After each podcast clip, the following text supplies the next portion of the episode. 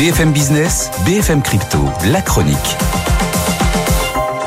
Et Antoine Larigauderie, c'est toujours euh, franchement négatif hein, sur les cryptos. Le Bitcoin peine à retenir ses 40 000 dollars. Oui, toujours des dégagements en cours. On est vraiment sur le fil des 40 hein, ce matin, mais la correction se poursuit encore franchement sur l'Ether qui est retombé du côté des 2200, on perd 10% en 5 jours. L'XRP est désormais sur 51 cents. C'est le champion, hein, Solana, qui continue de baisser depuis l'abandon des 100 dollars pièce. On perd maintenant 12% sur un mois. Alors du coup, euh, le couteau peut tomber jusqu'où, Antoine?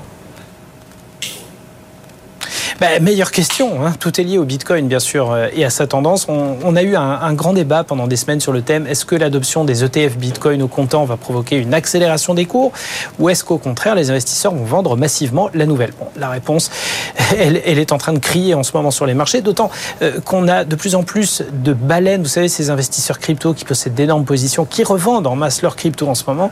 L'intérêt de ces produits financiers, c'est précisément de pouvoir jouer la tendance du Bitcoin sans en posséder réellement. Donc pourquoi s'exposer? La tendance est donc à la vente, mais précisément cette baisse de valeur continue du Bitcoin va aussi entraîner une baisse de la valeur des ETF et donc réduire leur intérêt. Donc double effet sur les cours et risque de déception sur l'année 2024. C'est ce qu'anticipe JP Morgan. On en a parlé hier. Donc il faut trouver un niveau d'équilibre et vite.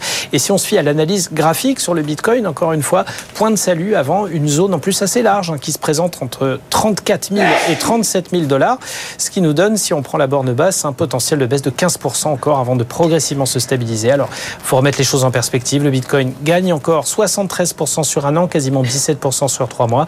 Mais il est clair que ce moment charnière va marquer l'histoire de la reine des cryptos. Merci Antoine et n'hésitez pas à dire à vos souhaits à votre voisin ce bureau qui a été assez fort. On l'a très bien. Je ne pas, j'étais en train de parler, mais oui. Oui, n'oubliez pas quand même, c'est la moindre des, des politesses.